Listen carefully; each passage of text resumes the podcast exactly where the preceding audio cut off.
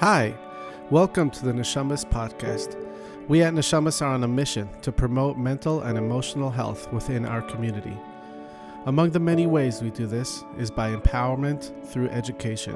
This podcast is where we get to listen to personal experiences of those who have been affected by mental illness, the pain, the struggle to get better, and today, by the grace of God, have emerged with a message of hope and healing. My name is Moshe Chanan. I am a grateful addict in recovery, and I am a certified life and addiction recovery coach. I'm here to encourage vulnerability and allow for hope to emerge from the internal journeys we share. Please join me, hear the stories of these heroes, and know that you are not alone.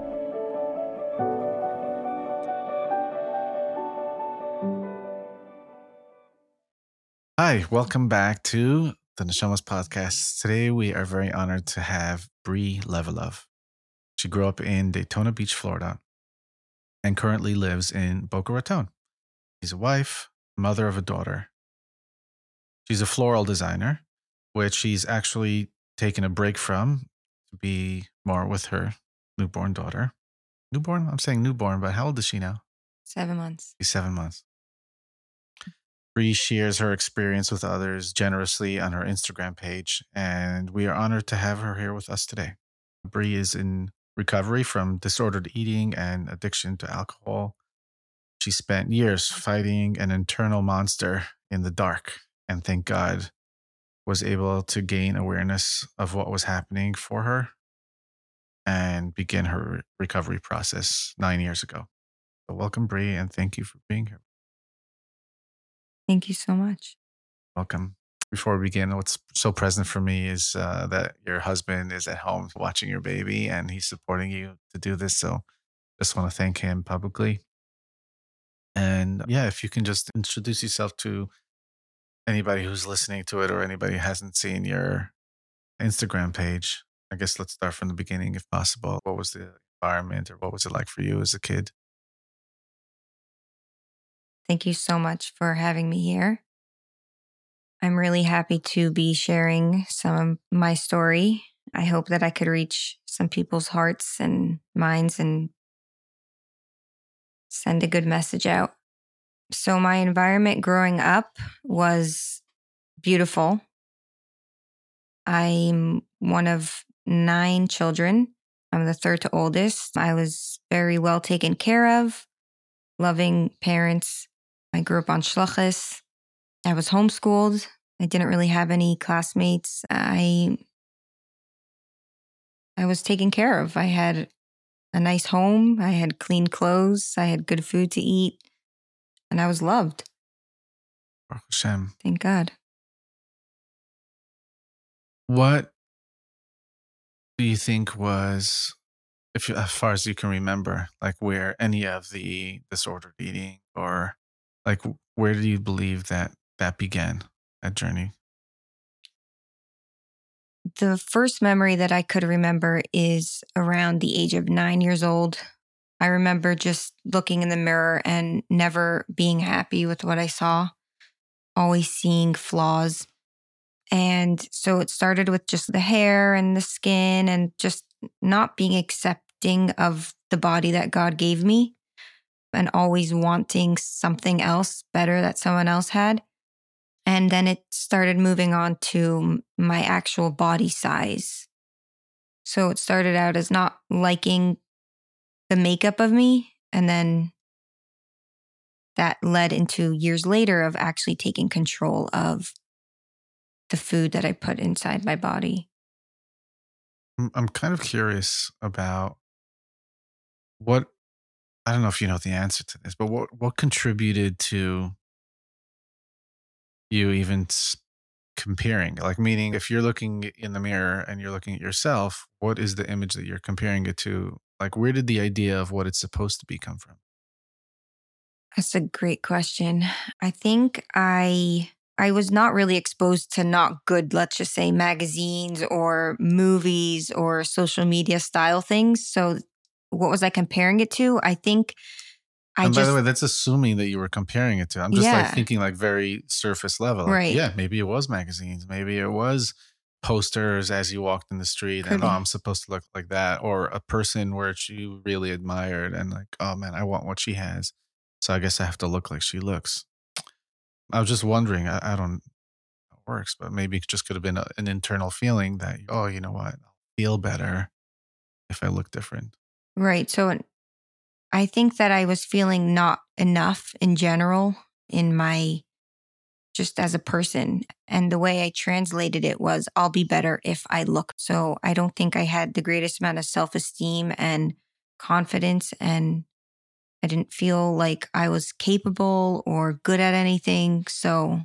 I thought maybe if my image changes, I'll be more worthy and better. And right Yeah. and if you can pinpoint to this i know these are maybe difficult questions but if i was worthy and i was confident i was enough what do you what were you fighting for to get if only i was worthy then i'd be able to x Wow, it's a good question. Probably maybe loved or seen, or I think loved is a big one, mm-hmm. kind of just to be lo- seen and feel like needed, maybe and that's when you're like nine big time. yeah, wow I know. can you teach us a little bit like of the process you what were this what was the progression of so it starts off by looking in the mirror and seeing an external things and then starting to go into your eating size. So it was like it turned into wanting to buy certain clothing that didn't necessarily match the religious standards of my family and my upbringing and my community. So then I had those restrictions that made it even harder and caused me to want to even take more control of my food because I couldn't pick what I anything I I couldn't wear what I wanted.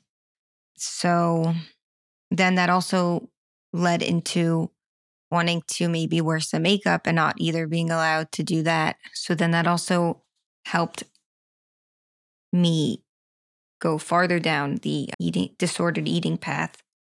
And also I think that in the timing that when I was around 9 years old and growing up I'm 29 now, so just say 20 years ago.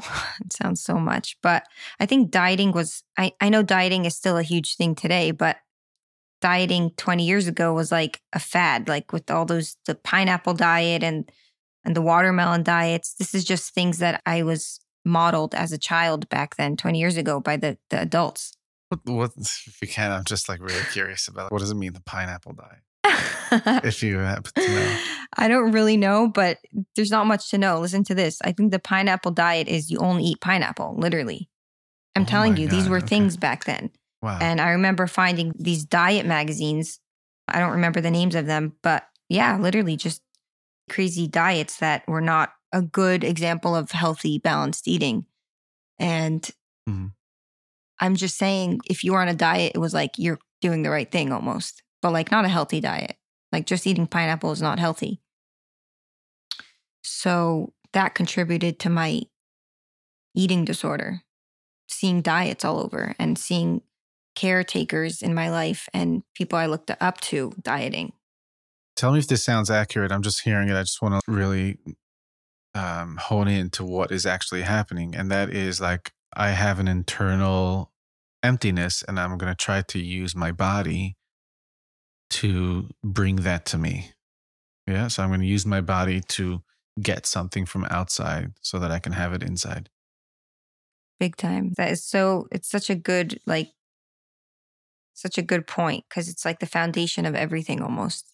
I thought that my personality, like me, I'll be seen, heard, loved, and not be empty if I'm thin.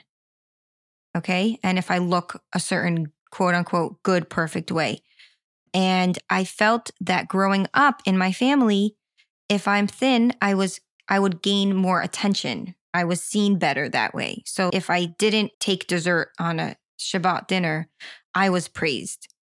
And that praise led to me wanting more praise and more praise to be seen, loved, and heard. I didn't start restricting my food when I was nine or 10 or 11. I do remember my bat mitzvah really putting on a, a, a, gown and feeling, I don't know if this is a, an okay word to say, but fat. And I was healthy. I was a healthy weight, but I do remember seeing myself as fat in the mirror. And then the restrictive eating started when I was around maybe 16 years old. But before that, I remember secretly doing exercises in my room in front of the mirror. Like I would just do sit ups and jumping jacks, but I had to do it quietly because something felt off. I felt like I was hiding it and I had to hide it from somebody. The part where the eat that where I said I would restrict my food was it started out with not having desserts and being praised on Yom meals and stuff. But the real restriction started when I was more in high school and seminary.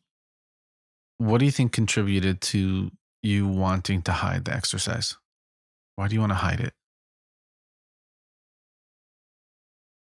Because I think that I felt that if, let's just say, my mom would see me exercising, she might feel that I'm hurting and that I'm not just a happy child. And I wasn't ready to go down that road with her.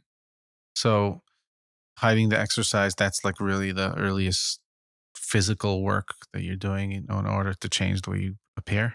Yeah, 100%. And when did like makeup and things like that begin? Well, I wasn't allowed to wear makeup.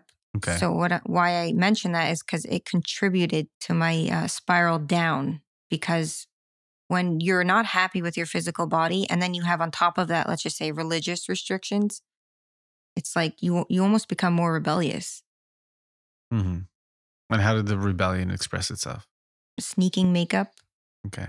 And then maybe just say lip gloss, which is like Right. So then nothing. so so I have to hide the exercise and I have to hide the makeup now too. Right. And then and then also starting that was the start of dressing immodestly too. Mm-hmm. What happens? Like, I wonder what happens as a result of now needing to live like two lives. I have to hide part of me and I could show another part of me. It creates even more of a confusion and rebellion and a sense of feeling lost in yourself and in the world. It's not authentic at all. Do you remember feeling that way? Big time. I always, in, in all my journals, I remember writing, I feel like I'm living two lives. But I also was very aware that I almost felt as rebellious as I was and off, let's just say, the path I went. I always knew that there was the Yetzer Hara, let's just say, and Yetzer Tov. And I always, I was always, I always had a very frum side to me. I think it was, and it's a beautiful thing. I always felt that there was a real struggle, good person in me and a bad person. And sometimes I felt that it was not fair because the bad person sometimes won over me and I was the bad person. Sometimes the good person won, o- won over and I was the good person. And I never liked it. I always wanted, I almost wanted them to live in harmony, almost like where it's like, yeah, the bad person's there, but it's quiet and I'm going to choose to follow the good way. I was never able to choose. It was almost like the bad person was the monster and it just punched me in the face and said, I'm taking control of your life. Right. Would you say it was this idea like you spent a lot of time fighting a monster in the dark and that's what it was? Like not only was there a monster, you weren't able to identify it, it was just like controlling you? Oh my gosh, like so so so yes. Like so much yes. I had no idea what was going on inside of me. It was an emptiness that was getting filled with not good things, right? So if it was the restrictive eating, if it was the running away from religion and doing dangerous things, which later on turned into alcohol, alcoholism, and just scary stuff, uh, driving under the influence. I mean, just not safe things. But in the beginning, with the eating disorder, I was constantly sad, depressed, angry, miserable, but I didn't know where it was coming from. And so it was like, I'm fighting something, but what am I fighting? And I have to hide it. Right. And I have to hide it because Nobody so, could find out about this. And right. also, yeah, I have to be dressed modest and religious, but then I'm not. So it's like fighting a monster, but behind a costume. Like it seems like a trap. That's what it yeah. sounds like. It's a trap. Like right. on one hand, you have to get the job done. On the other hand, You can't even go ahead and, and get the and Yeah. get into it. Yeah. Can you just describe to me what is disordered eating For me or in for general? you? Yeah, for you. For me, it manifested in many different ways. It really depends on and what year of my out where I was in my journey and story. But in the beginning, it started out with I told you with refraining from desserts in public settings so that I Mhm. could be praised. Later on, it turned into I remember going to like all sugar free things like like I wanted cookies, but it was all sugar free and anything sweet was sugar free. And I thought that if I eat sugar free, I'll be skinny, I guess. All right. I so know. if I so if I so the more sugar free I eat, the skinnier I'll get. I mean, so let me eat a lot of sugar free, kind of. It's or like just it's choosing like sugar free over it. because it says sugar free, I'm being healthy. But I never allowed myself to have sugar. So I was just I would I just kept craving it more. And I was just I started getting unhealthy. I started getting really bad stomach aches because I'm eating sugar-free things. It's so unhealthy. Literally, my Mhm. coffee had six packs of Splenda because that was my source of sweetness. Oh, And by the way, So like I'm saying, okay, whatever. I'm just imagining how sweet that is. That's, like really it wasn't healthy because like I never allowed myself to have a dessert at that point. And when I craved something sweet, my coffee was that dessert. It Mhm. had to be really sweet. At what age is that? When you say just specifically the coffee? Like the coffee part, 20 years old. Okay. I literally, literally remember in my therapy sessions, one of my problems was why do I have six packs of Splenda in my coffee? And why can't I have, why do I need, I felt that I was like, it was so unhealthy. It's like, why am I, what am I doing? Like, why do I need six packs of Splenda? I remember needing to explore that. And only years later, after coming out of rehab, did I realize you never let yourself eat anything sweet. So your coffee was almost like your, your sweet snack. All right. Your safe haven. Yeah, You exactly. get to indulge. Um, yeah. So if you can just go through the years. the Okay. progr- So then it was sugar free and then it went to no dairy. After the sugar free, I was starting I started getting sick, so I had to stop with the sugar free stuff. Just stomach pains, like stomach s- pains, um, skin problems. I still always had my Splenda in my coffee though, but I cut out like the sugar free snacks, like the cookies and cakes. And then I did, and then I was what I could remember is being in seminary in Italy. And actually, it was like a switch turned off. I stopped eating completely. I came a month late to seminary. I was already feeling very um, insecure and not knowing anyone, and they already bonded over like a whole Shabbaton touring Italy. And I felt very, yeah, very scared and left out. So I just stopped eating completely. Like when I say stopped eating, I had one apple a day and a can of tuna with nothing added to it. And I do remember eating those two things. And I felt like when you're so thirsty after a long run and you take your fir- first gulp of water, like that feeling of if you don't drink it right away, you're going to faint. That's what that food did for me. That was when the switch turned, where it went from still eating and being healthy to not being healthy at all, like almost like being in the hospital. And How long did that last? so that lasted a whole year. Eh, one second. Let me just be clear. You went through an entire year of just eating an apple and a can of tuna every day, or the, I mean- there ups and downs?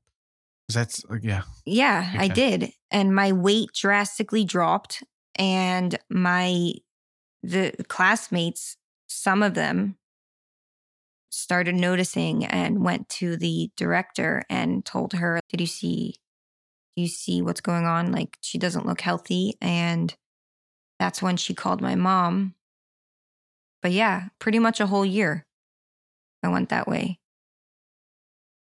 I do remember weighing myself once and noticing that my weight dropped over 30 pounds and still not being like, still being like, I need to do, I need to lose more weight.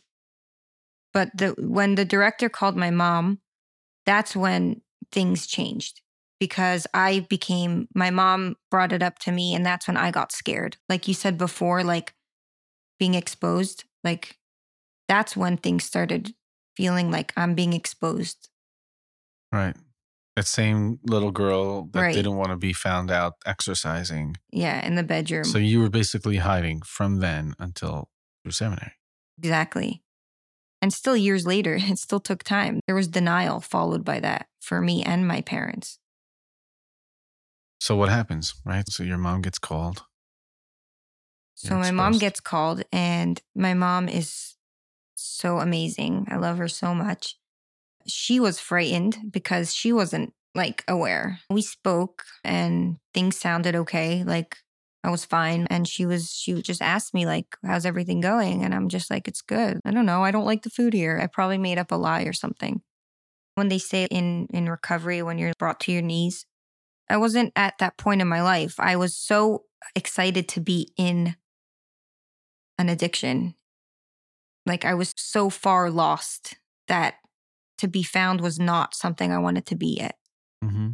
Almost I- sounds like the stage where the drug is working. Like, Right, exactly. It was working for me. up. I need this is like a hug. Don't take this hug away from me. So when my mom called me, I just I not I didn't have anything. I, everything's great, mom. So then that was the end of the call, and then I just continued not eating, and nobody's nobody like I wasn't. I was losing more weight, and then I went home for Pesach. I remember. So then my family did see me very thin, and did get a little worried when they saw me, and I I think I I promised my family that I would eat when I get back there and put on weight. But it was a lie. And I got back and I just restricted more and lost more weight and and that was the end of the program. Seminary program. I don't think eating disorders back then whatever is not that long ago, but still so much has changed the last 10 years with eating disorders and mental health in general. I think it wasn't an, an a, there wasn't an awareness about it. Even that word was like you're as if you're saying a curse word. So nobody really knew. Okay, she's losing weight, but I told them I'm healthy and I'm fine. But looking back now, if I was in a program right now and I noticed somebody losing tons of weight, I would be alarmed for them and I would probably do more. But I think people back then didn't know. Right. So I was able to I was able to get away with it. But I think back to those girls that did tell the the director about me and I'm like, wow, those girls are wow, good for them, mature and it's just a thought. Thank you. Was there any consequences before, like during that year? Consequences meaning, okay, I'm not eating. Did were you Major. weak? yes. Did I like I learned nothing because I was an empty I was a ghost. When you don't eat and nourish yourself, you can't hear people, you can't see straight, you can't function. I don't remember anything. I, I was literally I remember sitting in class and like an empty person. Like my mission that year was to just not eat. So it wasn't to go learn and it wasn't to make friends. It wasn't to have a good time. It was to not eat. So all all throughout the whole day, I'm sitting in class. It's, oh, I didn't eat. I didn't eat. Okay, good. did you get close to anybody then? Um, I came with a good friend, so I was a snob and stuck with her. So I didn't really allow myself to get close to anyone. But in general, it's hard for me to just let my guard down and become friends with the people around me. Mm-hmm. Yeah, so I I don't remember learning. I it was an empty. It was the the year. It was nothing for me. Was there any physical consequences? No, I think th- those consequences came later when they caught up with my body. Like later after after let's just say a couple months later after seminary ended is when my hair started falling out. My skin got like very very bad. Very bad. When I'm going to say acne, but it wasn't even acne. It was like like you looked at my skin and it was like what is going on? in your body. Something is not right. Because they say, in general, your skin is a reflection of the inside of your body. Besides for genetics and everything, that was majorly just my skin and my hair and my nails all fell apart, came crashing down later. You saying that was just a few months later after seminary? Yeah, because right after seminary, I went to be a camp counselor in Toronto. And that's when the it went from literally not eating till that summer overeating. Major overeating. Like another a switch flipped and it went from I remember putting food in my mouth that summer and being like, "Whoa, what is this? Almost like a baby when you feed them for the first time solid food and their faces are just like, and they want more and more, hopefully. I put like food in my mouth, and I'm not saying a can of tuna, I'm saying starch, starchy food, cereal, desserts, pizza, carbohydrates, heavy, like fun foods, let's just say. And I couldn't stop. Is it possible that you were looking for the same thing? You just found it in a different place? Of course. You bet.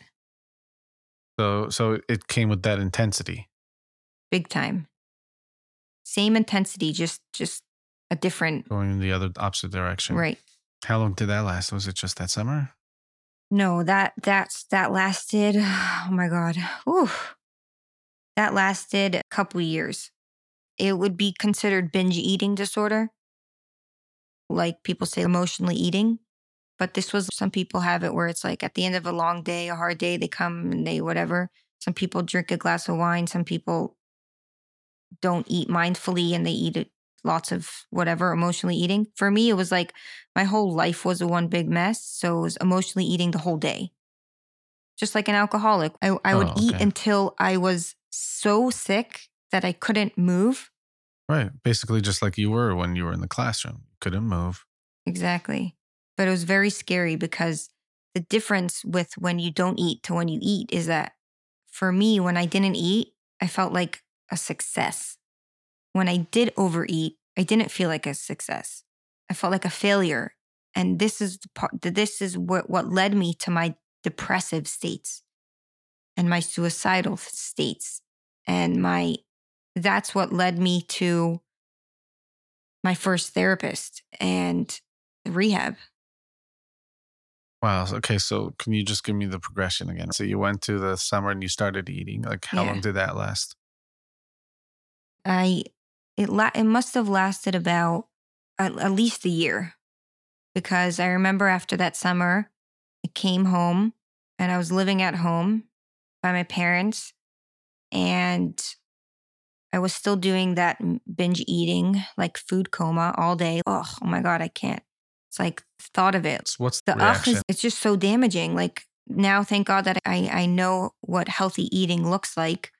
It's ugh because it's almost like putting putting let's say when you go to get gas in your car and you put you fill the whole tank the tank is on empty and instead of putting gas which gets your car to go you put you fill it up with i don't know mud or soda i don't know think of anything that you could put in there it's your car's not going right it's ugh because it's, I just filled a beautiful, capable vessel with things that actually just make you disgusting. Imagine eating like a whole pot of mac and cheese when you wake up in the morning.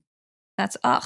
like Okay, no, I was wondering like what caused that reaction because some people I don't know that much about dieting, but I know not dieting, the undieting, like intuitive eating. Like I'm sure there's always like new studies like explaining like what's a healthy way to eat.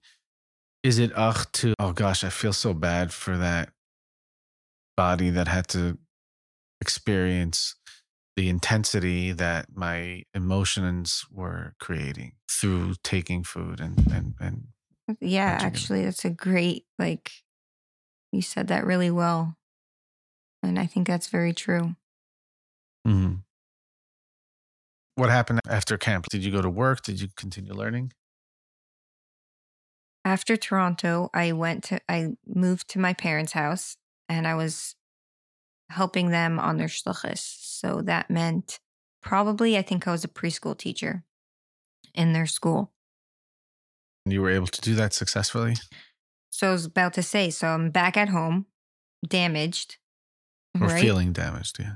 Feeling damaged.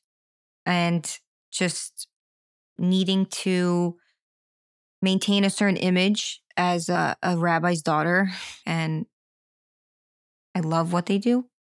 I just was lost and I needed help, but I didn't know what help I needed. So it was hard. It was almost like I was hiding. I showed up every day, but hurting behind a mask.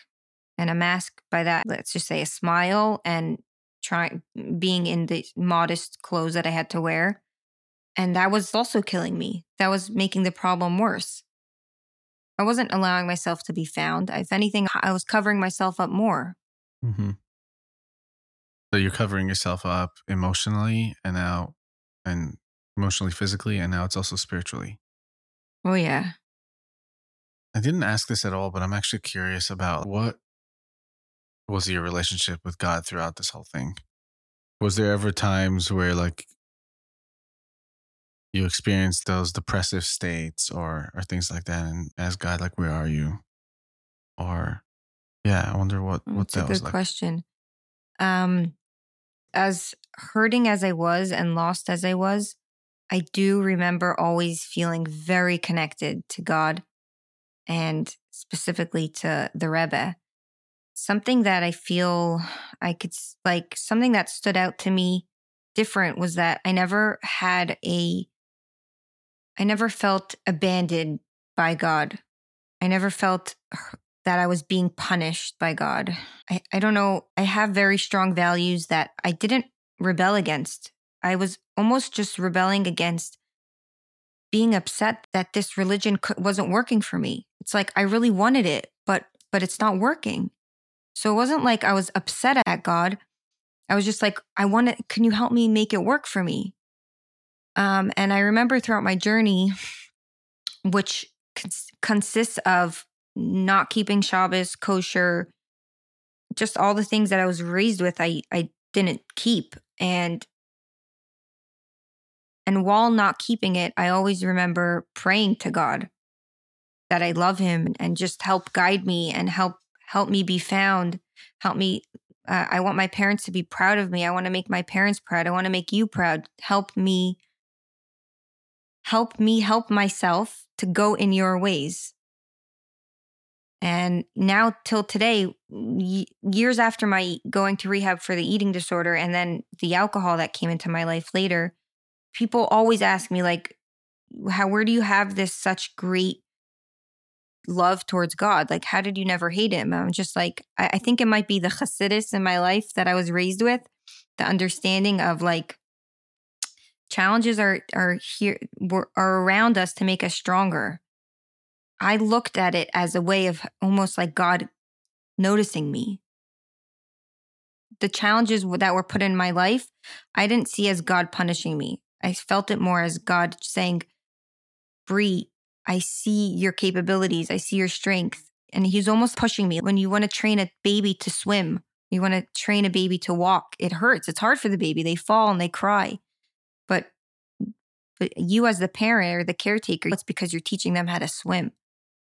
So it hurts but it's because i'm getting you somewhere greater. So that's that was my relationship with god. It's beautiful. thanks. What led up to uh, the point of being aware that you have an issue and and being willing to go to rehab? so let's go back i was living at home and that's when my mental health started falling crashing and i remember I, I really fell to my knees and I said to my mom, I can't get out of bed. Like I couldn't get out of bed, almost like you're when you're sick. And I said, I need to see a doctor. I remember that day when I did tell her that it was followed by eating a lot, but so for so many months that it finally reached the breaking point of I need help. Was that the main thing that helped you say those words, I need help? The fact that you were stuck in bed? Yes, it was. It was like I wanted to be somewhere, but I couldn't get out. Yeah, so I was stuck in bed. So then I went to the doctor and a regular pediatrician. And I remember the doctor looking at my charts and just being like, oh, you're fine. Your weight is fine. Not really seeing it as anything alarming, which is normal. Uh, a lot of doctors, they don't, they miss an opportunity to help guide like an addict to rehab, let's just say. I think at that time, that doctor missed that opportunity. What was what would he have been able to see? What did he gloss over? What detail? Well, I don't know what I shared with him, so I can't say what he missed because I don't know if I shared enough. right. Okay. So I, I'm not. It's not. So it's nothing he could have seen on the charts. I think that he was just looking at the charts, and he and I. But I really needed him to look at my mental health in my brain. From his perspective, my chart looked fine. Right. And he's a doctor. Like, yeah. that- that's what the doctors do. but They and I'm the, the, reason why I'm saying th- this is about the doctors because we had such an unawareness of what was going on that we even went to a doctor. If we had the awareness, we would have went straight to something much Like psychiatrist, or right, or a rehab, called a rehab. But we had such unawareness. We were in so much dark, and we, I mean, me and my mom. So that was the journey too, is going from the doctor and the, mm, then just life, like still being miserable, which then led to our first therapist. Right. And how, so once you left the doctor, it was just like, okay, everything's fine. Let me continue on with my life. I think that the doctor was trying to. Mo- I remember the doctor telling me like, "Oh, like giving me a little bit of knowledge of what healthy eating looks like." Because I might, I think I might have shared with the doctor like my eating, which was all. I I don't think I was eating. I wasn't eating anything with good nutrients at that time. Just things to nourish our body. And I think the doctor was just telling me like, okay, like this is the serving size for like proteins and giving me giving me basic nutritious education. Mm-hmm. And how long did it last? Meaning, how how long did it take until you were the therapist? so yeah, so it didn't last very long. I remember being still not okay. And I think, I don't, I must say, my mother ha- mm, is very strong and must have been very, yeah, she's a good mom. She must have reached out to somebody or something to get me to my first therapist. I don't know how she had that awareness or knowledge, but I, I don't know exactly how I got to my first therapist. Okay. It's a good question for me to explore. I don't know. What was it like the first day, the first time going to your therapist? It was really, Scary? it was really scary. Therapy was not the in thing. It was like, you're really messed up if you're seeing a therapist. How was it walking into the office and speaking your first words? And Okay, so I how long did, did it take for you to be honest? I don't remember all the details because I've been through so many therapists and this is I just I don't have so much clear memory of it, but I did say it was scary, but I also want to say that it was also very safe. I felt very like for the first time I felt that I was giving myself an opportunity to look inside of me and try to find that emptiness and understand it Hmm. because we said from when I was nine years old, feeling that emptiness till I'm we're now at least around 20, 21 years old. I never gave myself a minute to understand or look or instead I was just filling the emptiness with negative things. Right. I'm imagining like a certain feeling, like of emptiness, and then a complete intolerance of it. Yeah. So let's shut it up as quickly as possible, not giving myself a chance to sit down and think to myself, what is this emptiness and what does it need? And that you feel like you were able to do with the therapist. I, I didn't know, not from the start, because it takes time to find the right therapist and build a relationship with. But what I'm saying is, when I was, regardless of who the therapist was, being at an appointment that was for me Hmm. felt very freeing because it Mm. was like almost imagine you're the busiest businessman and you never have time for yourself. And then you're like, you know what? I'm dedicating a week on vacation.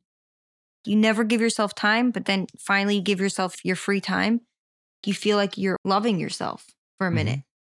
What was the process between that first therapist until you actually got to rehab? Did somebody tell you, hey, you have something called an eating disorder? Yeah.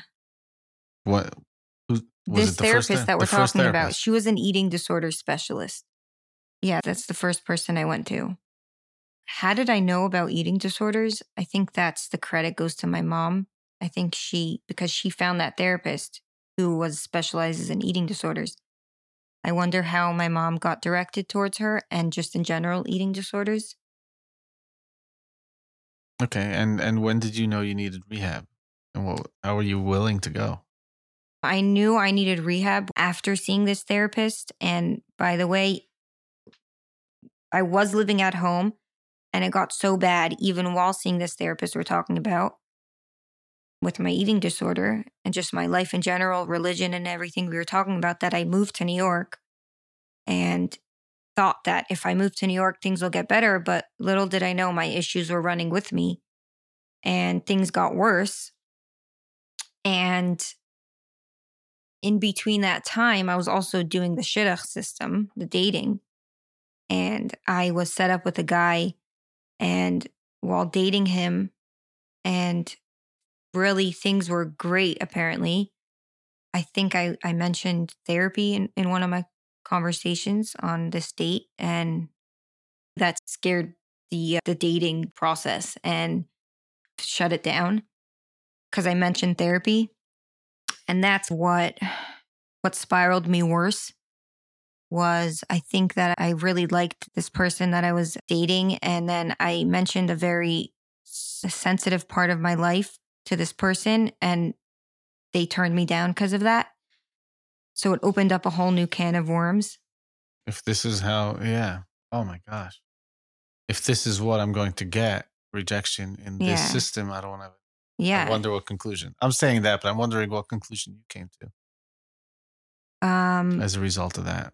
Learning, oh, I felt really really really sad and hurt.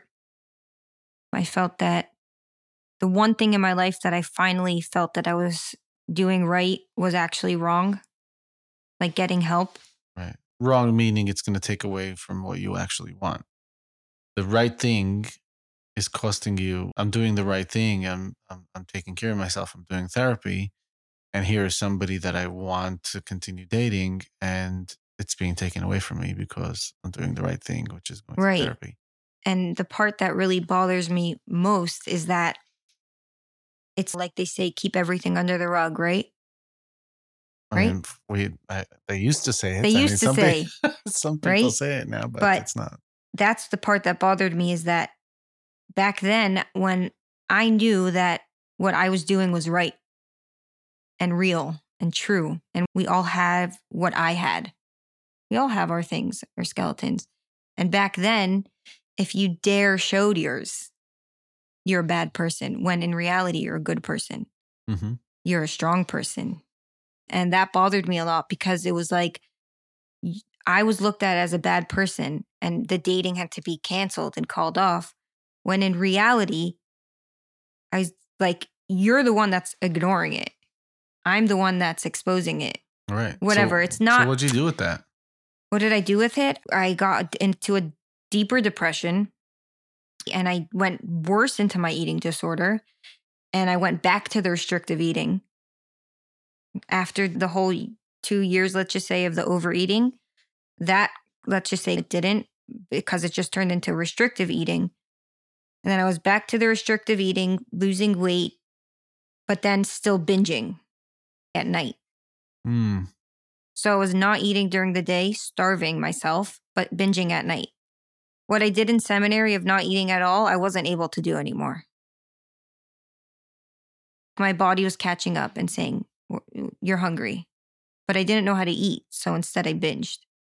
And Mhm. sometimes I binged on, on, I don't know, it didn't have to be something so crazy like mac and cheese. I was constantly starving. My body was not nourished. So my eating was just out of whack. I didn't know what it meant to eat proper meals and snacks. The depression was getting worse. The food was consuming all of my mind. And my life revolved around eating or not eating. And I couldn't properly be at work. I couldn't properly sleep. I remember that's when I was living in New York. I fell to my knees again and said, I really need help, mom. And I remember my mom said, my mother found me a number. I don't know how or where or what, but it, I'm pretty sure it was the Safe Foundation hotline. Oh, cool. I think. And I called this number and they asked me, they I remember they told me it's confidential. I didn't even think I had to share my name. They just asked me my age and they said based off of what you're what you need help with, we're going to give you two contacts of two therapists and you could call them both and see who you connect with. And they'll set you up with an appointment.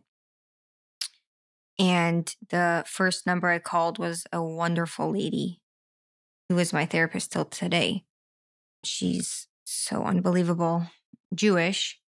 I started seeing her. She's in Flatbush, and we were having our sessions once a week. And with time, she said, You need help. You need more help. I'm not enough. And she's an eating disorder specialist. And she said, You need to go to rehab. And I know of a rehab where I send a lot of my clients to, and it's called the Renfrew Center. And the reason I think she suggested that rehab was because it's they're familiar with Jewish patients and they have some kosher meal options. So I said, "Okay, great. Rehab sounds great, but you need to be telling this to my mom, not me." I'm like, "I I don't have any money." So I remember my mom flew in from Florida and we had a session together and she broke it to my mom and I remember me and my mom looking at each other crying cuz like it was almost like leading up to that like we knew it was coming. Uh, we just heard it and I went to Renfrew. I went to I started an outpatient program. I don't know if it's still around, but it was in Manhattan. It was 3 days a week and I did that program for about a month until I realized it's not enough. How how long were you at Renfrew? Um, a month. A month. And what do you feel like you gained there? I gained another step in the right direction. I didn't come out cured or necessarily better, but I did come out knowing that more of an awareness of what's going on inside of me. hmm Maybe I didn't gain anything, but I know that it was the right step in the right direction. Okay. I was modeled what it looked like to eat proper meals. But I was still fighting the system at that time. I was still fighting the eating disorder. I still wanted it. I wanted to be its friend and keep acting out in bad behaviors. But the reason why I I left Renfrew after a month is because my insurance was up 30 days. And after the program ended, I moved back home to Florida to my parents, and things got worse. Nothing got better. Well, that's not nice to say. Things part of the journey. I mean, you know, but So it started getting better, but it fell back. I think the part that started getting better was just the awareness and being less in denial hmm and the more acceptance around mental health and disorders. hmm So then after I'm I'm, I'm fast forwarding a lot, but after living back at home, I I fell again. I, I it became I became rock bottom again, and I said I need to go back to rehab. This time, I told mom and dad I need to be in the rehab. I need to sleep there. I can't come out. The one in Manhattan was only outpatient program. You can't Okay. sleep there. Okay. Okay. They don't offer that in New York. That was Got the it. only option. And at that point, I didn't want to go into. I didn't want to go into uh, inpatient, so it worked for me. I was happy to come home and restrict again. I didn't. I didn't want to follow the program. Mhm. So then, yeah. So after I I moved back home, and then suicidal thoughts were coming in.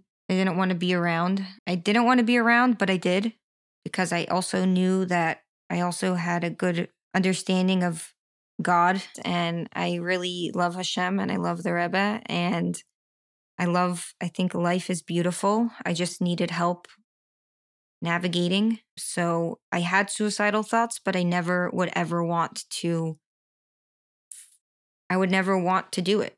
So I fought really hard to want to live. So I said to my mom, I need to go to rehab. I need to be, I need to stay there because I can't come home. Life is too hard. hmm So that's when that process started when she called and she tried to see what she could do, considering that it's a lot of money and money wasn't falling off of trees at that time in my parents' yard. So we got approved for the insurance and I went. There was a center in South Florida, a few hours away. So I went in for about a month and a half. And I remember while being in there, feeling really safe, but also really, really um, lost. I don't know. I remember carrying around my book towards a meaningful life. That was like my my Bible. But yeah, after I was in there, I fought the program again and I left.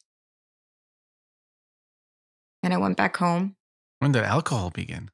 Like we're just getting started. Yeah, I know. fast forward, really fast forward. I went back to rehab again and then left again. Went back for a month. And then after and then I moved back home and then after living at home, I moved back to New York and started a flower school program in Manhattan and loved it. Took the course and decided I'm going to stay in New York and pursue flowers because it was just the first thing in like my whole life that I actually felt like excited about something. Mm-hmm.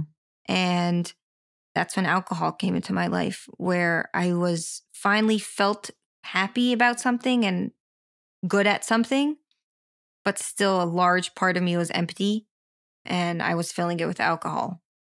And then What do you think helped you? If there was like one, two, or three things that you feel like helped you the most in the process of getting uh, eating disorder recovery, what's something that actually allowed you to have sustained recovery for at least an extended period of time? So when I was going through the that process of recovery from the eating disorder and the rehabs, one thing that I that really helped was following a, a meal plan Mm-hmm. um, from the specialist, from the doctors, because my understanding of meal plans was very misconstrued. Didn't make any sense and it wasn't right. But another thing that I was very aware of is that the eating disorder doesn't just leave you. It's more that you're not acting out in bad behaviors, but the it, the eating disorder is where it's it's it's behaviors and then there's the thoughts. It's two parts. and if I could work with the thoughts, then it won't come into my behavior. Saying No. Well, Okay. true. That is true. But what I'm saying is you could have eating disorder thoughts uh, that I still struggle with till today. So even if right now, thank God, I'm healthy and I'm eating properly and I'm nourishing myself and I'm taking care of myself, I still have body shaming thoughts, mm-hmm. bad body image issues. So, can you just share briefly, like, how did you get into recovery? And how did you know you had a problem with alcohol? Yeah. Right. How did you know alcohol was a problem? I knew alcohol was a problem because I this therapist that I told you about I met, right? For the eating disorder, Mhm. I was seeing her. And I moved back to New York and Florida a few times in between this whole story. And throughout all those years, I still held on to my therapist, if it was eh, on the phone or on Skype. And so she, we really had a good connection, a relationship, and she really knows me. And when I moved back to New York, right, to attend the flower school, I went straight back to my therapist, like finally in person, I could see you. And we were working together, and she said, Look, she's good at what she does. She said, If you don't go to a, she basically said, You have, she kept guiding me in the direction of go to AA, TLR, and I always resisted it. And until I realized, wait, maybe I should take her advice. So she pointed it out. She guided me in that direction, the same way she guided me to rehab. What are a few things that contribute to your recovery today? I have a lot of things I could tell you, but one thing that really is big in my life is what I said when I was earlier. My understanding of challenges is these challenges to be a better person and to be closer to God. So at this point in my life, right now, I do things because this is what's needed of me. Do you have daily practices or anything that you do that helps you with your recovery today? Whether Yes. it's something you do daily or something weekly. Yes. So what helps me is staying connected to people in recovery and being of service. I constantly have to make sure I'm connected to people because it helps me remember that I have, I'm an addict and it reminds me that's okay. It's okay to be an addict and it's a great thing. But another thing that I do is journaling is really big for me and specifically gratitude journal. It keeps me in check and and eating my meals is really big for me whether I'm in the mood of it or not. I know that I, my body needs it to keep going and do what I have to do. What do you see are the direct gifts as a result of you working on yourself and being willing to have that support? Being willing to stay sober, being willing to be connected to your community, being willing to have your set meals. I have a beautiful husband and baby. That's a huge gift. I have a lot of blessings in my life. I, I believe that taking the challenges God gave me and being okay with them, meaning overcoming them constantly, is what's driving my life in a positive direction. What recovery gave me, which I'm super grateful for, is it gave me the opportunity to reconnect with the spiritual part of my life and the religious part of my life that I was losing. And I could have easily been in my life married to a non Jew with not Jewish kids and thinking that I'm happy, but not living a life that is aligned with my values. I think recovery gave me the ability to live a healthy life that's aligned with my values. I have I have one last question for you, okay? Yeah. What do you wish you heard when you were looking yourself in the mirror when you were 9 years old? Probably you are so loved for being exactly who you are, the way you are.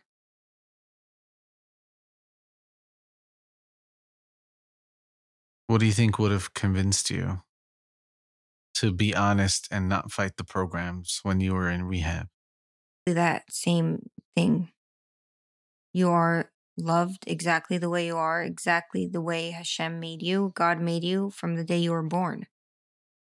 Exactly the way you are and want to be is exactly what we love.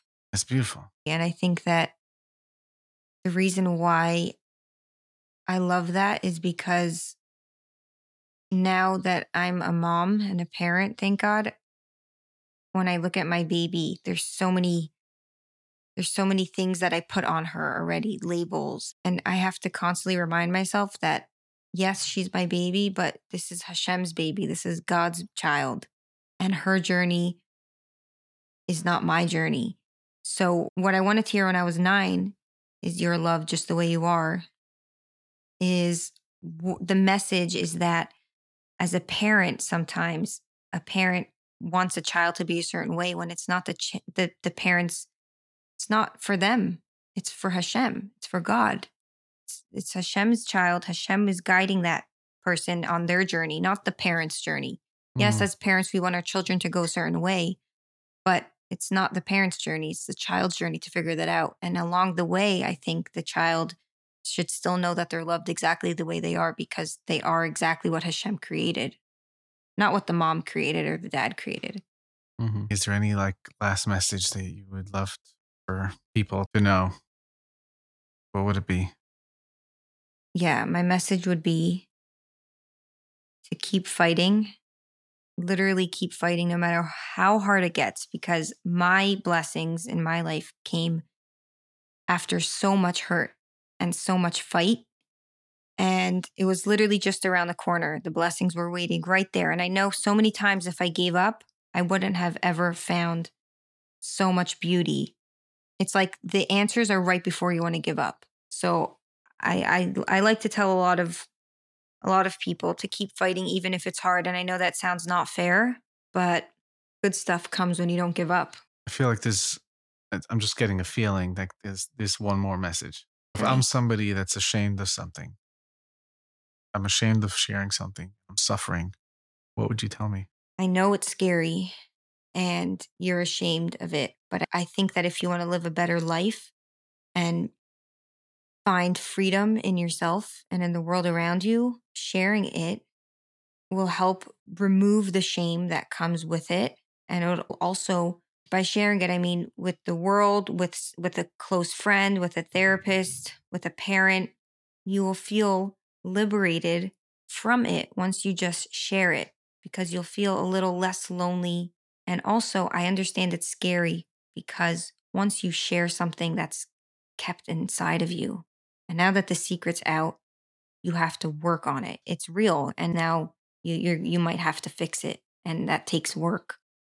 But I'm telling you, it's worth it because it gets better. Yes, it's hard to do the work, but you'll have a better life after it.